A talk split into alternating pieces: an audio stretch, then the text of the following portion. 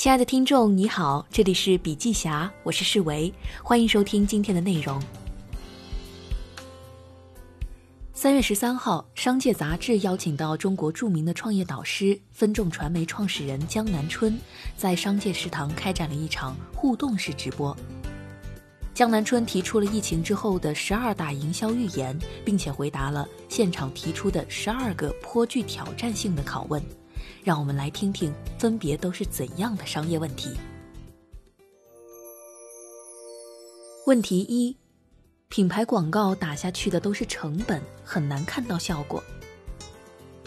这是因为他们根本没有找到消费者心智的开关。优秀的品牌战略既体现了你产品的优势点，又是你与竞品重大差异点，更是消费者需求的痛点，因此才能引发关注，与消费者达成共鸣。比如说，王老吉凉茶以前只是一个地区性产品，卖了好多年，只有一到两个亿的销售额。去上海调研，上海人认为凉茶是隔夜茶；到北京调研，北京人认为凉茶是喝了肚子会痛的茶。看上去根本不可能全国大卖，但是后来定位成了怕上火喝王老吉，用这个定位冲出去饱和攻击，第一年全国十二个亿。第二年二十五亿，十几年后一年二百五十亿的销售额。可口可乐在中国卖了一百亿，农夫山泉卖了一百七十亿，而王老吉能卖二百五十亿，核心就是找到了消费者心智的开关。许多人把品牌广告作为成本项看待，那是没做对广告。广告的本质是挣钱的，如果你做了广告没挣钱，那是没做对广告。问题二，打品牌见效慢，不如搞促销流量比较快。拉流量、搞促销都是短期见效的，但解决不了你长期的生意发展。品牌广告不是一两周或者一个月就能见效的。定位正确的品牌广告投放时间也有量变到质变的过程，这个拐点短则两到三个月，长则六到十二个月。例如分众的战略合作伙伴波司登羽绒服的案例。二零一八年重新定位全球热销的羽绒服专家，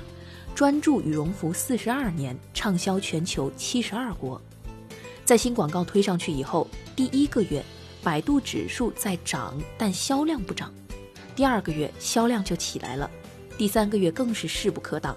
那一年五个月的销售额一举突破百亿。但也有许多品牌起效不那么快，因为量变到质变的拐点不一样了。例如，同样是在分众战略合作伙伴的飞鹤奶粉，二零一九年重新定位更适合中国宝宝体质，既体现了飞鹤奶粉的独特优势，也建立了与国际品牌的核心差异化。但这个广告持续打了八个月之后才开始显效，第一年战略略增，但后面三年直接从四十亿涨到了七十九亿、一百一十二亿。到二零一九年，销量已经近一百五十亿左右，成为中国奶粉市场的第一品牌。那许多人宣称流量是一切生意的本质，而我觉得品牌赢得人心才是生意的本质，流量只是品牌赢得人心的结果。我们要避免本末倒置，只有品牌深入人心，才能持续免费的流量。品牌力才能提升流量的转化率，品牌势能才能带来产品的溢价能力。问题三：品牌广告与效果广告如何合一？现在这个市场上有很多人讲品效合一，我自己对这个词不太赞同，因为品牌广告是长效机制的，效果广告往往是短效机制的。我认为他们应该是协同。我们要让品牌广告与效果广告能够产生作用的时间变得更短。比如说，在分众上打广告，很多人会加上一个天猫搜索框、京东搜索框，只是大家上网购买。同时，你可以拿着分众的合同到天猫、京东、百度去免费换流量。你换来的天猫、京东、百度的线上广告流量，就可以对目标消费者再进行手机端的追投。线上广告与线下广告组合在一起的时候，那就会产生直接的销售转化的成果，缩短品牌广告和效果广告产生的周期。另外的一种方法，我也特别推荐，就是品牌引爆叠加流量裂变。二零一八年，瑞幸咖啡在分众上打响品牌广告。瑞幸咖啡先把首批扫码获得的用户沉淀在瑞幸咖啡的 App 上，再让老客户拉动新客户，产生流量的裂变。其他用户因为看到了瑞幸咖啡的广告，有很强的期待，所以他收到朋友圈分享后，也去领了一杯瑞幸咖啡喝。他喝完了后，又开始裂变。所以，通过层层的裂变，你可以发现获客就变得非常的快了。从开始投放大概经过了四个月之后，在应用超市排行榜上，瑞幸咖啡已经排在了三十三位。那个时候，星巴克大概排在两百多位。所以你可以发现，一个新的咖啡品牌通过分众实现了品牌的引爆，再加上流量裂变，迅速的成功。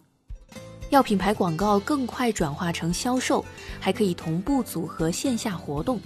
比如说，二零一五年分众打饿了么广告的时候，我们在五千个写字楼里面进行了地推，告诉你天下就有免费的午餐，送你二十块钱的免费午餐券，这就是培养了种子用户。通过种子用户在整个办公室里面的彼此之间的教育拉动。就迅速把饿了么从七百万一天的访问量，八周后拉升到了三千四百万一天。问题四：中小公司预算有限怎么办？如何进行品牌的引爆呢？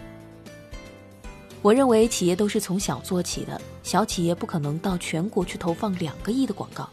你可以找到你现在终端布局最好的样板地区。可能一个省只要一两千万就可以进行饱和攻击，甚至一个小城市可能只要两三百万就可以做到局部的引爆，先把样板地区打起来。还有一种就是想做全国，但是受众比较有限，你可以通过精准性的方法进行投放。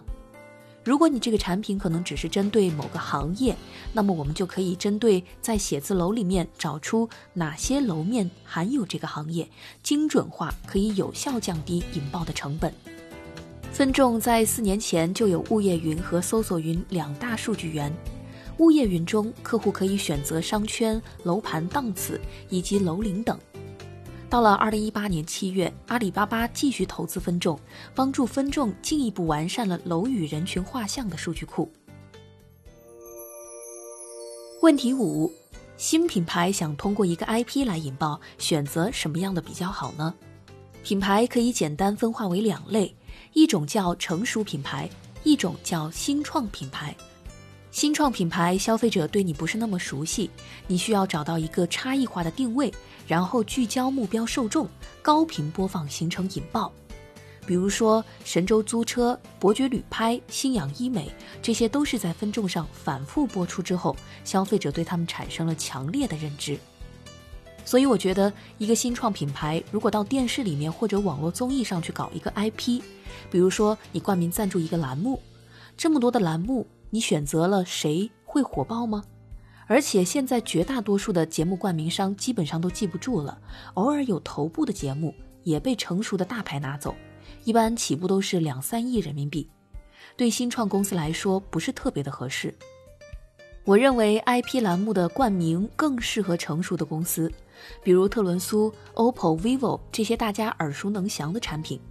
他们的品牌已经引爆了。对他们最重要的问题是，他们的品牌会不会面临着老化？所以老品牌需要能够和年轻化、潮流化，希望能有更多的 IP 结合，保持它的新鲜度和热度。而新创品牌，建议你还是首先要帮自己的品牌做一个清晰的定位，然后借助分众等核心媒体进行品牌的引爆，通过高频的饱和的攻击，先让大家记住你的名字，记住你所代表的差异化的价值。问题六，我们做 KOL 种草好多年，做到近三亿营收就做不上去了，怎么突破呢？在一个碎片化的时代，你要从一个网红品牌尽快的突破成一个公众品牌，成为一个明星品牌。举个案例来说，比如小鲜炖，开创了鲜炖燕窝这个品类，起步的时候，他们通过一两年的努力。通过网红种草、明星推荐，做到了两三亿营收，局部在网上很火。所以去年小仙炖在北京、上海、杭州的分众电梯开始进行了品牌的引爆，从两亿涨到八亿，今年的目标走到二十亿。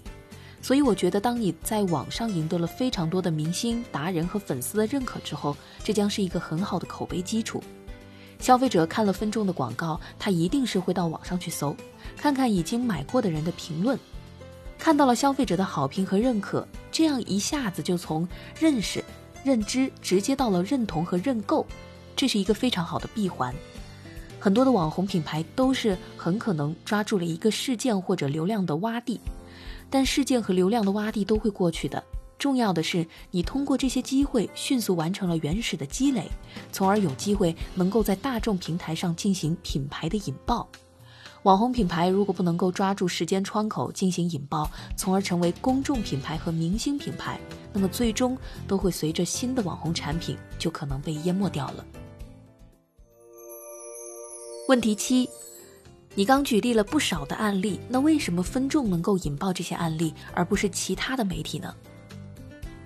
中国五大研究公司的调研结果显示，分众每天覆盖人口可以达到三点一亿，三点一亿消费者在每天必经的相对封闭的公寓楼、写字楼的电梯里，强制性的注意到分众的广告。分众以极其饱和攻击的态势进行了心智上的突破。在有限的空间中形成了音量的优势，以高频集中引爆对碎片化传播，以有限生活空间中的饱和攻击对付无限互联网世界的碎片化的社交传播，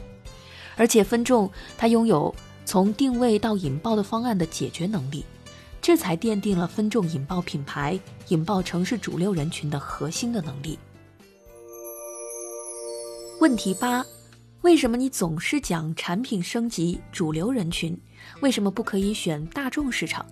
有很多品牌是做大众化产品成功的。在这里，我还是建议大家进行产品升级，走到高终端市场来，走到消费升级的浪潮中来。中国社会的商业底层逻辑是什么？尤其是线下的市场，就是你要有创新。开创一个差异化价值，然后用大量的广告把差异化价值打进消费者心智当中。你给消费者有一个选择你而不选择竞争对手的理由，从而使你在中高端市场能够形成一个有效的站位，形成一个比较大的溢价能力，从而取得较大的市场毛利空间。这个时候，经销商就愿意去做这个生意了，终端就愿意去做这个生意。你就可以花钱请导购，在终端继续加强对用户的推荐，形成正向的循环。如果你是一个利润非常薄的大众化产品，走性价比道路的产品，终端赚不了多少钱，经销商同样投一笔钱去经销你的产品，也会难赚钱，利润很薄，他为什么要去做呢？问题九，传统媒体都在下滑，互联网广告在崛起。为什么分众过去五年一直在增长呢？从二零一五年开始起，互联网的收视时间已经全面超过了传统媒体的总和，几乎已经没有人在看电视广告了。互联网广告也被付费会员给阻挡了。我给大家举一个例子，有一个国际知名快消品的公司老板曾经问过我一个问题，他问十几年来对他的公司在中国所做的广告怎么看。我说十几年之前，当你有十亿广告的时候，打开电视机经常看到你的广告。六七年之后，PC 互联网起来了之后，你把广告一部分放在了互联网上，一部分放在了电视上，就不是特别注意到你的广告了。现在十几年之后，进入了移动互联网时代，我基本上没看到你的广告，原因是什么呢？因为你的广告量可能增长了七倍，但是移动互联网崛起，信息量却涨了七十倍，你被稀释掉了。但是因为分众覆盖了几十万栋办公楼宇和社区公寓楼，每天覆盖三点一亿城市最有消费力和风向标价值的主流人群，在他们每天必经的封闭的电梯场景中，形成了高频次强制性的触达。当用户往往没有选择的时候。才是广告主最好的选择。问题十，我比较了获客成本，分众广告的获客成本比我用互联网广告或地推都要贵，那我为什么要选择分众呢？互联网流量广告和人员地推都是一种渠道获客，它是陆军；而分众广告打的是品牌，是空军。空军的功能是炸开消费者心智的防线，让陆军能够以更低的成本、更快速占领阵地，取得成果。二者的功能不同，无法从获客成本来比较。空军是来帮助陆军提升转化率、成功率的，而不是直接跳伞来夺取阵地的。那所以，最好的组合就是百分之三十到四十的钱去打品牌的影响力，百分之六十到七十的钱去买流量做地推。百分之三十到四十的品牌广告带来的知名度、认知度的提升，会让流量广告或地推的转化率至少提升两至三倍以上。把互联网当做媒体，想去建立品牌价值认知是不太容易的，因为互联网时代信息爆炸会消解对它的认知。那正确的方法是通过像分众这样的消费者每天必经的生活场景媒体平台，进行品牌价值主张的传播。建立广泛的知名度和信任感。与此同时，通过精准的数字化营销工具，触达目标，与目标用户进行互动沟通，把生活场景媒体与数字化营销相结合，形成品效协同。问题十一：我是一家在线办公的公司，这次疫情让我们的增长很快，生意很好，我还有必要做广告吗？所有人的机会就不是机会，所有人的危机就不是危机。现在是疫情期间，对我们这个业务需求巨大，说明这是我们这个品类的重大机会。行业里大家都在增长，我们要抓住这个品类的机会，把它变成消费者的习惯。但是疫情总会过去，品类的机会就会趋缓。如果我们在这个机会里，既抓住了获客的机会，也抓住了机会建立起的消费认知，才会在疫情过去后继续被用户选择，在用户心智中成为常识、成为标准、成为不假思索的选择，从而保持持续的强有力的成长。要把一个短期偶发性的机遇变成一个长期动能，把一个品类机会变成自身品牌崛起的机会。问题十二。我是做建材的，这个行业一般是主要投放机场、高铁站广告。你觉得高铁和机场广告怎么样呢？我们做过一个测试，从高铁站下到车厢，采访三十多位乘客，问他们是否记得几个刚刚在高铁站里看到的广告，结果基本都是不记得。所以高铁、机场广告是做给谁看的？是做给老板自己看的，以及做给代理。你这个产品的经销商看的，我认为对于建材家居品牌效果最好的方法是什么呢？是你在一方面投入移动端，手机消费者天天接触，但消费者在手机上不看广告，你应该做内容、做话题、做植入，创造可以被传播的内容。无论是用设计师种草，还是抖音、小红书上用 KOL 种草。微博、微信上做话题都是值得去做的。另一个方面，在消费者最日常的公寓楼和写字楼的生活空间中进行品牌引爆，把品牌核心价值打入消费者心智，把两者结合起来，我相信你的品牌就会大放光芒。在直播的最后，江南春总结道：在疫情之后，优秀企业更是会踩油门，而不是踩刹车。真正有竞争力的企业，疫情是一个弯道超车的机会；真正的头部企业，疫情是甩开后面梯队的最佳机会。他觉得五年之后，我们来回看这一次的疫情，应该是中国经济的一次分水岭，消费市场将加速二级分化，企业也将加速度的进行分化。那好了，以上就是今天的所有内容，感谢您的收听，我们明天再见。